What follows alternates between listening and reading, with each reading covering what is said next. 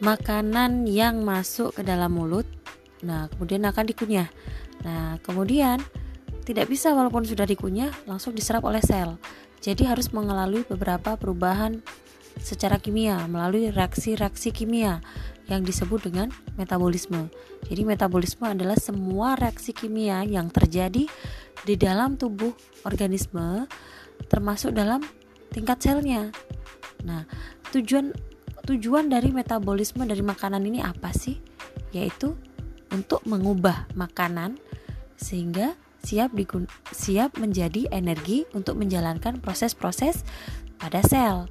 Yang selanjutnya adalah untuk mengubah makanan menjadi bahan penyusun dari protein, lipid, asam nukleat, karbohidrat yang kita tahu ini penting dalam sel maupun tubuh kita.